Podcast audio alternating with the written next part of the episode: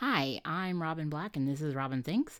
And I'm going to take a little pause in I Kissed Dating Goodbye today to talk a little bit about my story and why I'm doing this podcast, why it's important to me. Um, I think it goes without saying that uh, many of the books that I'm going to be covering are books that I have been personally damaged by. Um, so, a lot of the things that I'm sharing are the things that I have learned in my own deconstruction journey. I would say that I probably started deconstructing about 15 years ago. I think it was sort of a slow, gradual process, so it's a little hard to pinpoint exactly when I started deconstructing or exactly when I started having questions. There's a couple of different sort of pivotal moments that you could say maybe that's when it started or that's when it started. I don't think that really matters. All I know is I can definitely say for sure that um, it's it was somewhere between about 2005 and 2010, so it's been a very long time. Um, I my dad died when I was 18 months old, and my mom kind of was out of the picture before I was two. Um, my sister and I were sent to foster homes, and it really should come as no surprise that my sister started developing some emotional and behavioral issues, which now we know are very normal and uh, we actually expect something like that. But, you know, this was just a very different time and uh, the expectations on children were just very different. And so uh, it was decided that because I was very little and I didn't really understand what was going on, and so I had not yet developed uh, many of those same issues that she had already started to develop, they decided to, to split us up. So I lost my entire family before I was three years old. Um, the first foster family that I lived with uh, by myself for a, a, long period, I think I lived with them for about three years. Um, my mother's father, so my grandfather on my mother's side, was a Nazarene pastor, which I now know is a very fundamentalist denomination. And one of my earliest memories there and one of the mer- memories that I carry with my with me to this day is being about 6 years old I had this little dress. It was a it had a red tie-dye top. It was a halter dress and it had a little denim skirt and I can still picture it in my head to this very day. And it had like a little shrug that I could wear over it um that when it was hot, I would take it off. It was too hot. I didn't want it on. And I can literally remember my parents sitting me down and saying, We're going to let you wear this halter dress now, but when you get older, this won't be appropriate. And at that age, I had no idea what they were talking about. I, I, I didn't know what they meant. I, obviously, looking back now, I, I do. And because of how strong that memory is in my head, it, it also gives me an indication of like the the import or the weight that that carried, even though I didn't know what they were talking about. And looking back now, what I can say, the language that I have for that now is that at six years old, they were already starting to sexualize me. They were already planting the seeds at six years old that would say, there's something wrong with your body. At some point in time, you're going to have to cover it up your body because and you know the the word I have for this now and the language that I have for this now is because of how it will affect men and boys. It will become your responsibility to keep yourself covered because of the impact that may potentially have on men and boys. Um, when I was in fourth grade, I uh, was sent to go live with some family members. Uh, they were LDS uh, Mormons. And that was when I began to get a sense of sort of what my role was to be as a woman. And in Mormonism, they I'm going to simplify this, but the takeaway is the same. In Mormonism, they they have this belief that there was a war between Jesus and Satan, and all of the angels that fought with Jesus need bodies. And so it's a woman's job to have as many babies as possible because there's all these angels in heaven that need bodies. And I'm getting told this at, you know, 12, uh, uh 10, 11, 12 years old that uh, ultimately, it's going to be my job as a girl to have as many babies as possible so that these angels can have bodies so that they can once again be reunited with Father in heaven. Um, at that same time, I had four. I had one sister that was my parents' biological daughter, and then I had four brothers. I had three brothers that were um, also fosters or in some process, uh, some stage of being adopted, and then I had an older brother who was also my parents' biological son.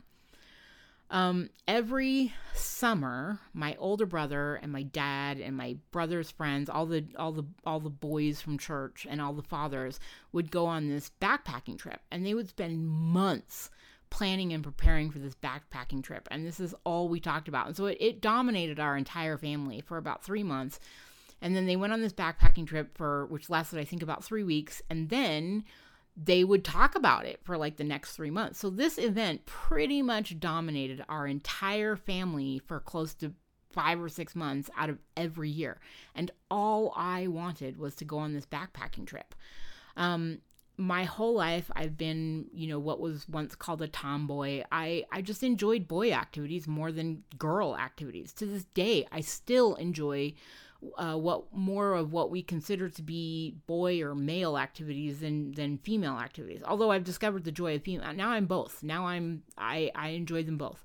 Um, but at this point in time, I just I wanted to. I didn't want to be a boy. I just wanted to do all the boy things that I was told that I couldn't do because I was a girl.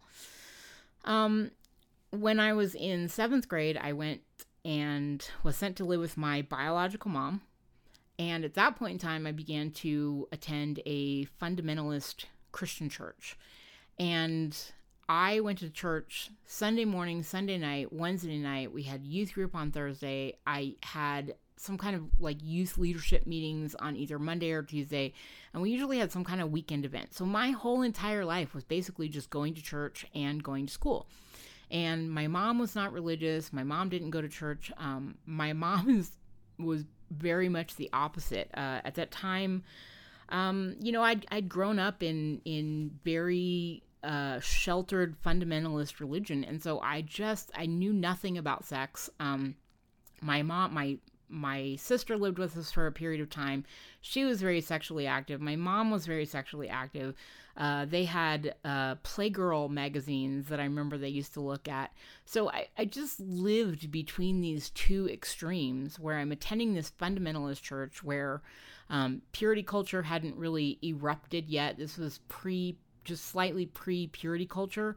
Um, but the truth is that that virgin culture or this the idea that drives pur- purity culture that's as old as time that's nothing new um, there were no no purity rings no promise rings yet there were no big like conventions that we attended but it's not like purity culture just suddenly appeared out of nowhere um, during that time, um, my youth pastor was in his 30s. I had a huge crush on my youth pastor, and he lived in an apartment building that was almost like directly behind my house. So he was giving me um, all the rides to church, to youth group, uh, you know, any place I needed to go, he was always giving me a ride. And because he lived right behind me, I was always like the last person that he would drop off. And so I think I was in about eighth grade, I want to say, when he started pulling his truck over and he started tickling me. And that tickling moved into touching. Um, basically, he was sexually molesting me. And it took me a lot of years to, to recognize and understand that that is exactly what he was doing. Because I think that, um, like people that were aware of it at the time and, and maybe even today, people would say, oh, well, if there wasn't penetration, it's not sex. We have this idea that sex is just penetration. So if there's no penetration, there's it's not sex, but it is sex. It's sexual. And it still had the same impact on me. Um, it had a very deep and very profound negative impact on me because we did not actually have sex. It damaged me just as badly because what what he did to me was he led me to believe even though he never said this, but my t- because we couldn't talk about this, I couldn't talk about this to anybody. So the takeaway that I that that gave me in my own head was that I wasn't pretty enough, I wasn't good enough to actually have sex with. Um, in later years, I came to believe that I probably was not the only girl that this was happening with, and I don't know, you know, how far it, it, things might have progressed with other girls, or or for sure if there were other girls, but I suspect there were. But he also he did have a conscience, and he um, at one point in time said that he was going to go talk to the head pastor and confess. And I think he did that because it wasn't long after that he was sent off to Bible college, and of course he was sent off as a as a hero. Um, and myself and any other girls this might have uh, you know, he might have been doing things to. We were just left behind to try and pick up the pieces by ourselves because obviously this wasn't something we could talk to anybody about. Um, so when my mom left when I was 16, and I've been on my own since I was 16. Uh, when I was 19, I did live with her for about nine months and she had a live-in boyfriend. Um, they were basically like common law married she referred to him as our, her husband. They were never you know officially marriage ceremony married.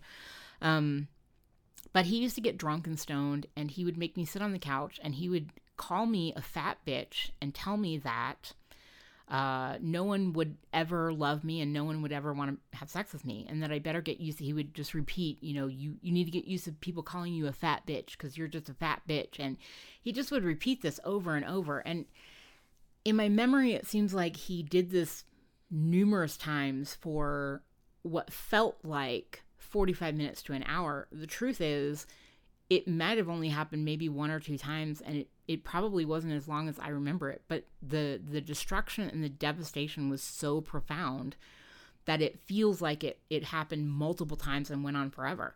Um, it wasn't that I wanted to believe what he said. I fought it, but the problem is that he was cementing something. He was sort of hammering home something that I'd already been toying with, that I was already struggling with, which is that I wasn't pretty enough to have sex with. I wasn't, no one would want me. I, I, I already was predisposed to believing that, and he was just hammering it home. And that basically destroyed me. Um, when I was in my 20s that that pretty much set off right about that point in time that that set off something that I like to refer to as my horror year uh, which is, I, I think, out of response to that, I think that on some subconscious level, I, I set out to prove him wrong. But the problem is that my upbringing in church culture had led me to the belief that you know sex is dirty sex is wrong. So if i if i have sex i'm dirty. Um but i also had this drive to try and prove to him and maybe to myself that i was sexually desirable. So what I figured out is I would get completely blackout drunk. I would get so drunk that I couldn't remember anything. And then I would, you know, go to a bar and pick up a guy and have sex. I don't remember any of those sexual encounters. I only know that that they happened. I don't remember um, with with the exception of, of one time that I'll talk about in a minute. I don't remember having sex. I don't remember when I lost my virginity. I don't remember any of it because I was I had to be completely blackout drunk in order to have sex. Um, but I had a, but I had a sex drive. I had a healthy sex driver, but I but I also had this deep need to to prove my stepdad wrong. Um, what I think what kind of pulled me out of that is I I was working at a, a sunglass store at the time, and a guy walked in and and just started talking to me like he knew me, and I was very thrown by this. And finally, after a couple minutes, he he stops and he looks at me and he goes, "You don't remember me, do you?" And I said, "No." And he, he told me that we had had sex a few nights earlier, and I literally did not remember any of it. And that was kind of a wake up call for me that something needed to change. And so um, I started going back to church, and at that time, it, I went to a very large, um, a mega church in San Antonio called Cornerstone Church. Um, and the pastor there is uh, Pastor John Hagee. And I went to the singles ministry, and I don't remember what it was. I had some kind of disagreement with the Single Life Ministries pastor. And even though the word complementarian was not in my vocabulary yet, I don't think we were really using that word yet. It was my first experience with sort of like what that means. Um, I, ha- I had a disagreement with the Single Life Ministries pastor, and so he decided that I needed to get counseling and they had a counselor on staff and i think he was actually a trained and licensed counselor but he's a male counselor on the path on, on the staff of a church that is decidedly complementarian even if that that wasn't uh, an established word yet and so what happened in that in those sessions is um, I had a friend at the time. There was a girl in the in the single in the singles ministry, and I I absolutely adored her. I loved her, and we'll call her D. And what I was told is that I needed to be more like D.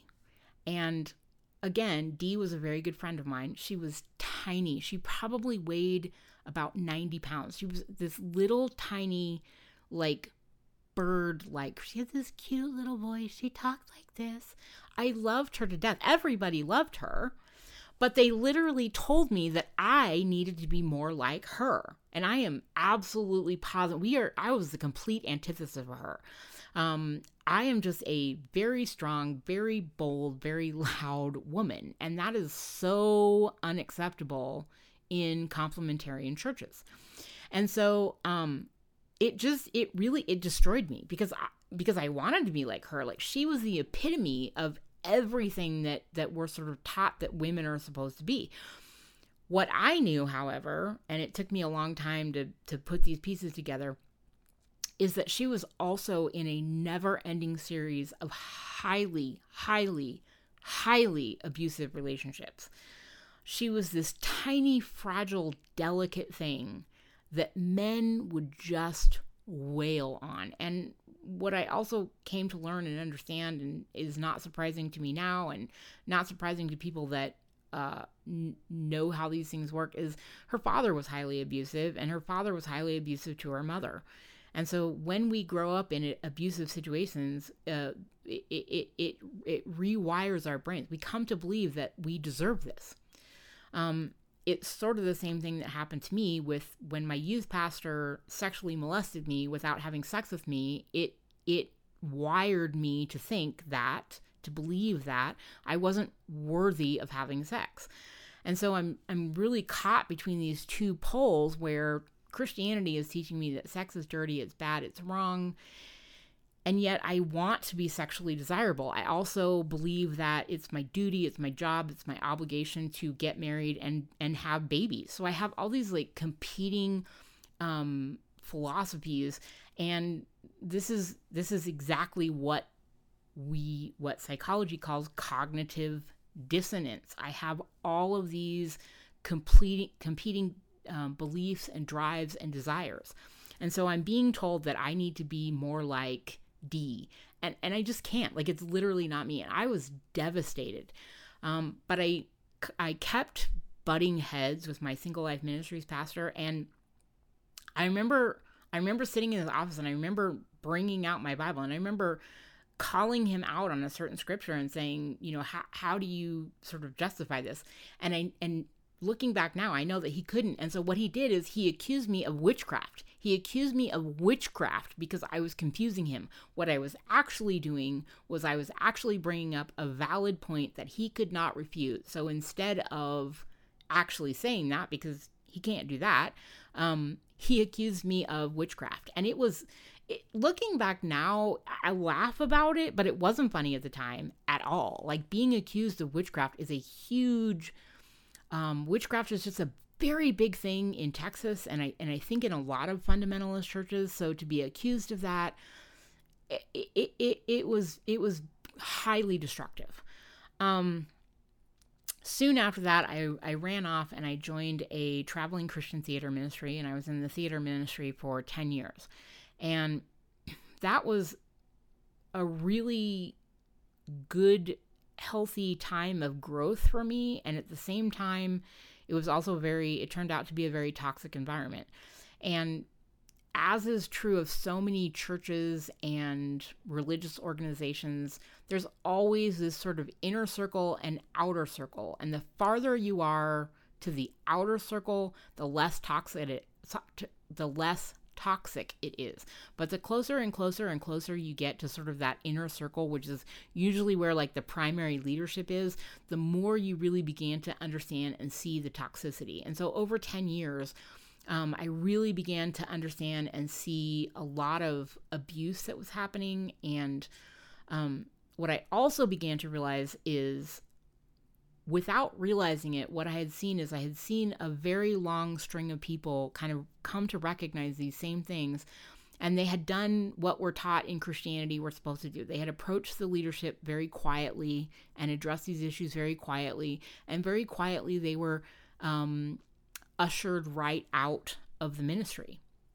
And so, as I began to see and recognize some of these same things, and I began to sort of put the pieces together and recognize what I had seen is watching people try and address these things quietly and watching them be ushered out quietly. I finally realized um, doing things quietly is not going to work. And so I wrote a very long series of very long, very angry emails um, addressing all of the things that I was seeing in this ministry and I sent them to my entire email list. And this was before this was quite a while uh, quite a while before social media was a thing. And so I had a lot of email addresses. I probably had a couple hundred email addresses. And so I sent all of these um, letters to everyone I knew in the entire organization. And it caused a huge explosion, obviously, and I was, um, we'll just say I was fired from the ministry, um, which is a, a really simplistic explanation, but we'll just go with that. And so I landed back in Denver. Um, I ended up going to film school, and when I was in film school, I ended up falling completely madly in love with this guy that I was in school with. And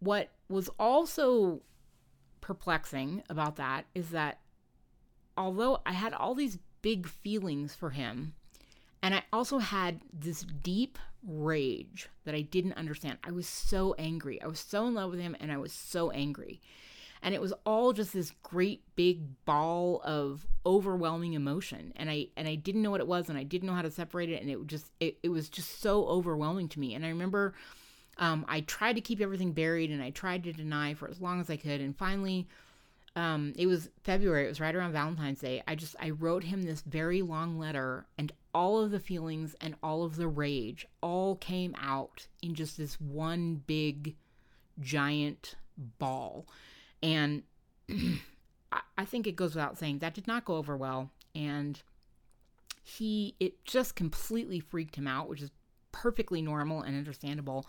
Um, but he was pretty much like, you just need to stay away from me. And I recognized that and I understood that. And it, it was, it was understandable and acceptable. And yet it completely devastated me because all of these different components. The you know the fear that my stepdad was right that um, no one would love me no one would want to have sex with me. Um, what i was starting to kind of piece together is the, the reason i was so angry at him was because of everything that i had been taught about marriage and what it meant. Um, obviously i couldn't have sex with him unless i got married. Um, but if i got married it meant that i would have to become this complete and total doormat. He would become my boss, my superior, my um it, basically he would almost become my god. Like I would I would pretty much have to give up my own access to God. He would become sort of my gateway to God. And he, he wasn't even particularly religious. So all of these things that I had been taught, a lot of them were never really actually spoken out loud. A lot of them are just impressions that I picked up. A lot of women, uh, in particular, I think, know what it means, where, how we go to church and we're never actually told that we are a second class citizen, and yet it, it's it's made very clear to us that we are second class citizens in church. So even though complementarianism wasn't a thing yet, purity culture wasn't a thing yet, these things didn't spring out of nowhere. They were already there. We just developed words for them. So I was being exposed to them all, but I didn't have words for them. And so that really was the catalyst for me beginning to deconstruct. Um, but I wasn't quite there yet. I, I was I was destroyed. I was devastated that I had fallen in love with this man and it had just gone so completely awry. It, it was bad. It was ugly. And so I became suicidal. I just I decided that that was it.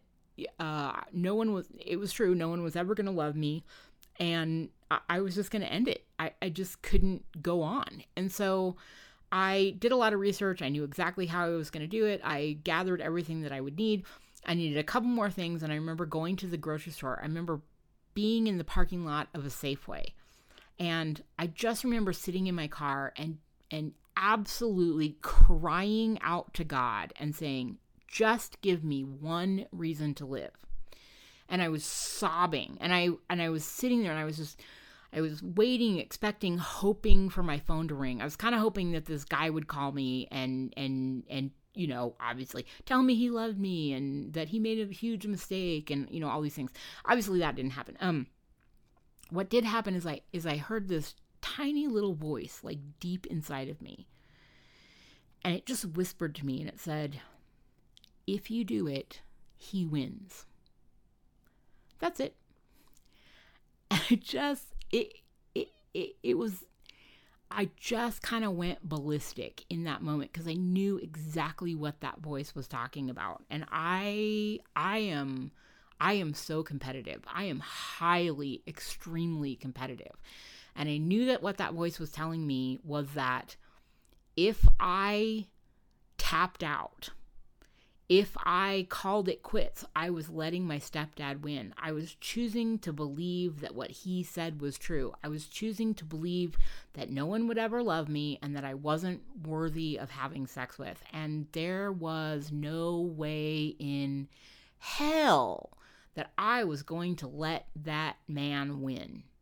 So I went home and I threw away all my stuff and I started fighting. And it was a really long, really hard, really painful battle because I had so many voices in my head and I had just had so much um that I had to kind of let go of and reprogram. It was it was brutal. And the problem is that because I had seen the Christian counselor and because I recognized and understood that he had really actually screwed me up even further, therapy just wasn't an option for me. I just I just knew there was just no way that I was going to be able to trust a therapist. And this was really before like trauma informed care was was really a thing. Um I had never heard of spiritual abuse. I didn't yet know that it was a thing. I, I it, none of these words were really part of the vernacular. They might have been there, that you know, those roots might have been there. They might have been sort of on the fringes, but I'd never heard of it.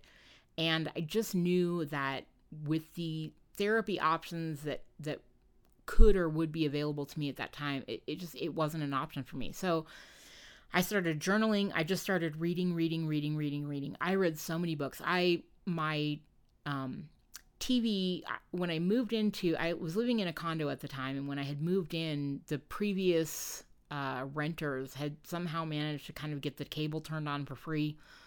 So I had cable, and right around that time, they moved to the cable boxes. And so I stopped having cable, and I wasn't going to pay for cable. So I really didn't have TV.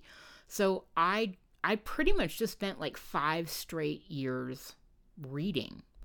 And I read everything. And I read all kinds of books that I had, you know, previously been raised to believe were bad or wrong or dangerous. Or I read books on Buddhism and books on Islam and I just I read so many books by women who weren't Christians, and um, I, I, it was like this explosion. Just my whole entire world just exploded wide open, and it was actually a really good thing. Um, but it was also really overwhelming and i was just dealing with uh, like years and years and years of built up stuff and i just journaled. I, to this day i have this huge bag of probably like 35 or 40 journals. I just journaled non-stop. And during that time you know i just began to understand how deeply damaged i was sexually and relationally. And so i started the process of healing and in that process one of the things that I did. And one of the things that I want to really encourage people in is that God is just so much bigger than religion teaches us, or, you know, Christianity in particular maybe teaches us. And there's, we're just taught to fear so many things. And so in, in the course of that time, I discovered internet porn and I discovered that internet porn was free and it was it was incredibly available and I went through a period of like two months where I was just binging on internet porn. I would just spend hours um, watching porn and masturbating. And so um, I was in school at the time, so I would go to classes, but I would just I would spend my time in classes just uh, just anxious, like a you know like a junkie, just jittery, just trying to get back to my internet porn, you know. And that went on for about two months. And you know, once again, looking back, the language that I have that for that I have for that now is I was reconnecting to my own sexuality. Um, thankfully for me, uh, and again, this this isn't something that I would necessarily advocate for somebody, but I would also say that we need to stop having so much fear around sex. Because after about two months, it just stopped having an effect on me and it stopped having an impact on me. And now I, I mean, I, I don't want to, you know, diminish anything. I'm not here to, you know, play judge and jury over everyone or everyone's role. I now just really find uh, porn to be kind of skanky. I don't watch it. I wouldn't watch it. Um, it, you know, now it just it makes me feel icky. I think it's it's incredibly diminishing and demeaning to women. Um, I think there there are ways in which it could potentially be a, a, very powerful and useful tool, but I don't think that what's kind of out there right now and, and the way that we use it right now, again, I think it's just it's very diminishing to women. I think it's it it's um, by and large, I think it it it causes more damage than it helps. So all I will say is just that that was certainly a part of my journey um, it did not last very long, but it was, in fact, useful to me. And so um, after that, uh, some other things that I that I kind of um, went through in my journey to kind of heal sexually and reconnect to my own sexuality. I I remember going to see a tantric healer, and how I found this person, I have no idea.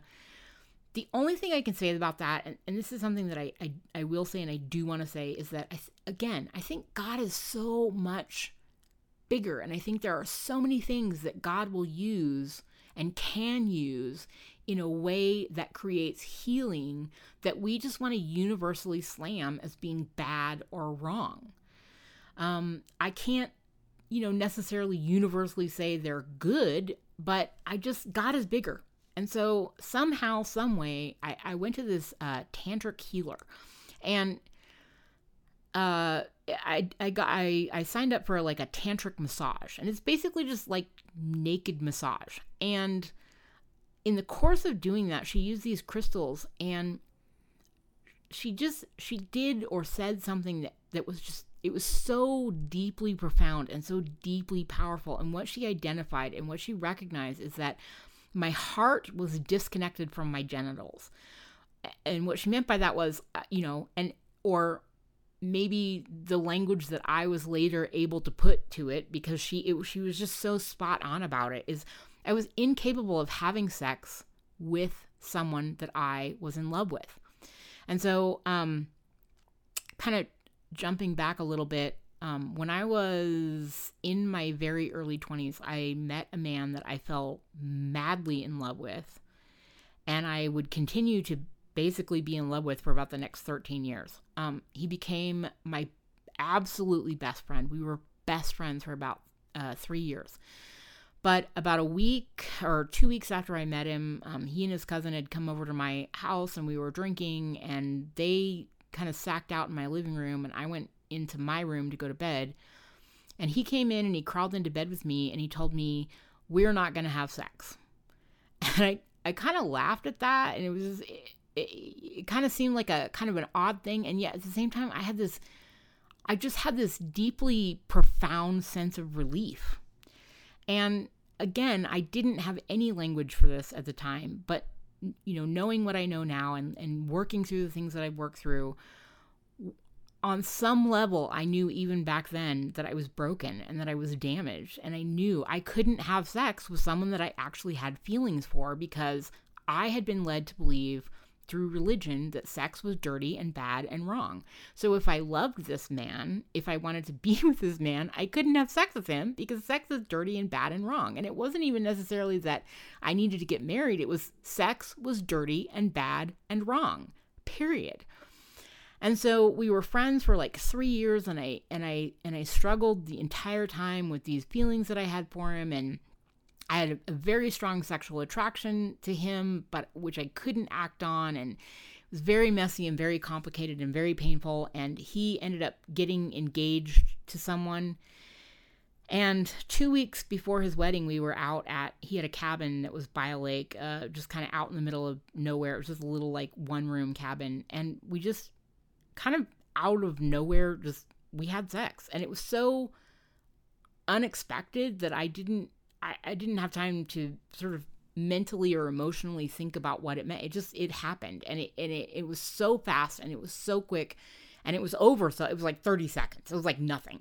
And I, I just was devastated. I was just traumatized because now I knew that, you know, he now I was one more girl that he had slept with and I it it was just kind of overwhelming. And yet at the same time, it's like a bubble had burst and I wanted more. And so I was messaging him and texting him like for the next two weeks. And so the day before his wedding, he came over to my house and we kind of tried again. And it, but by this time I'd been able to think about it and I was kind of alert and aware and it, it just, it, it, it just, it did not work. It did not happen. And, and I, to this day, I guess I kind of wonder, you know, what might have happened if we had been able to have sex that day um, there's a very strong we were I my feelings for him were enormous and I think his feelings for me were real too but I think he recognized and realized on some level you know what I hadn't put together yet is that I you know I was broken I was damaged I was incapable of having sex and I didn't know that yet and I think he kind of did. And so the next day I had to go and watch him get married and that was the last time I had sex in my life. It was the only time that I can remember having sex, and it's the only time in my life. Um, it's it, it's the last time in my life that I had sex. That that is how deeply damaged and broken I have been by religion and religious beliefs around sex and sexuality, and that is why I am doing this podcast. Is because I want to take some of the things that I've learned and in my process of growing and healing and be able to sort of share those with other people. And that's really one of the biggest takeaways that that I hope that people can understand or take away is that we need to stop thinking in these terms of this is good, this is bad, this is right, this is wrong. Every one of our journeys is going to be a little bit different, and every single one of us has uh, something inside of us whether it whether you call it god whether you call it the holy spirit whether you call it your own intuition whatever it is there is something in you that if you learn to listen to that if you learn to pay attention to that it will guide you and it will not steer you wrong. And it will lead you into some places that are very confusing and because you've been taught your whole life that they're bad and that they're wrong and yet you feel this inner guidance leading you there that is almost impossible to um, deny so to speak but this is part of the problem and this is what religion does and this is what uh, our culture essentially does is we're told no you have to listen to authorities we're, we're told to shut down that voice inside of us we're told to not listen to our gut. We're told to listen to our pastors and to listen to authorities and listen to our politicians. And we're told to listen to all these other people and we're we're taught to silence this voice inside of us. And i say exactly the opposite. I say that we need to reconnect to that voice inside of us and we need to learn to listen to that voice inside of us because every one of our journeys is going to be different. There is no one that can categorically tell you what is right or wrong for you one of the things that you have to understand is that every single decision that you make or do not make will have a consequence. And the only person that will pay those consequences is you. And this is why it is so important to be careful how much you allow other people to make decisions for you or to participate in your decision making.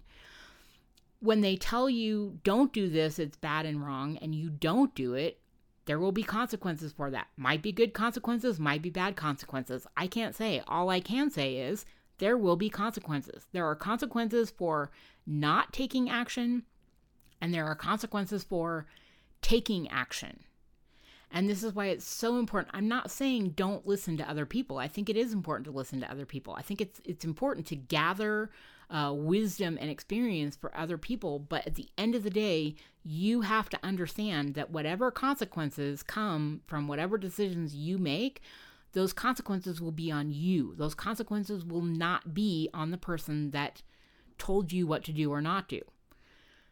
You will always be able to find someone that is more than willing to tell you what to do. And many of them will be absolutely dead set certain that what they are telling you is the exact right thing to do, and it may not be the right thing for you. So um, I'm going to go ahead and close there. Um, I hope you'll join me next week. Uh, I haven't decided yet if I'm going to continue on with I Kissed Dating Goodbye or whether I'm going to start in on Love and Respect. But the next book that I'm going to start covering will be Love and Respect.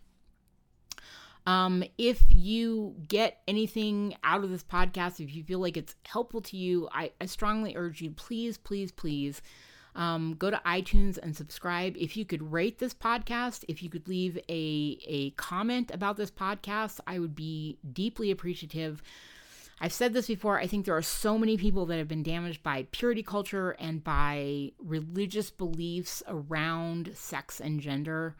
And I just I have spent years of my life struggling through these things and and and coming to a place of health and wholeness and I just I really want to help other people that are struggling with these same things. And the only way I can do that is, you know, by getting the message out that this podcast is available.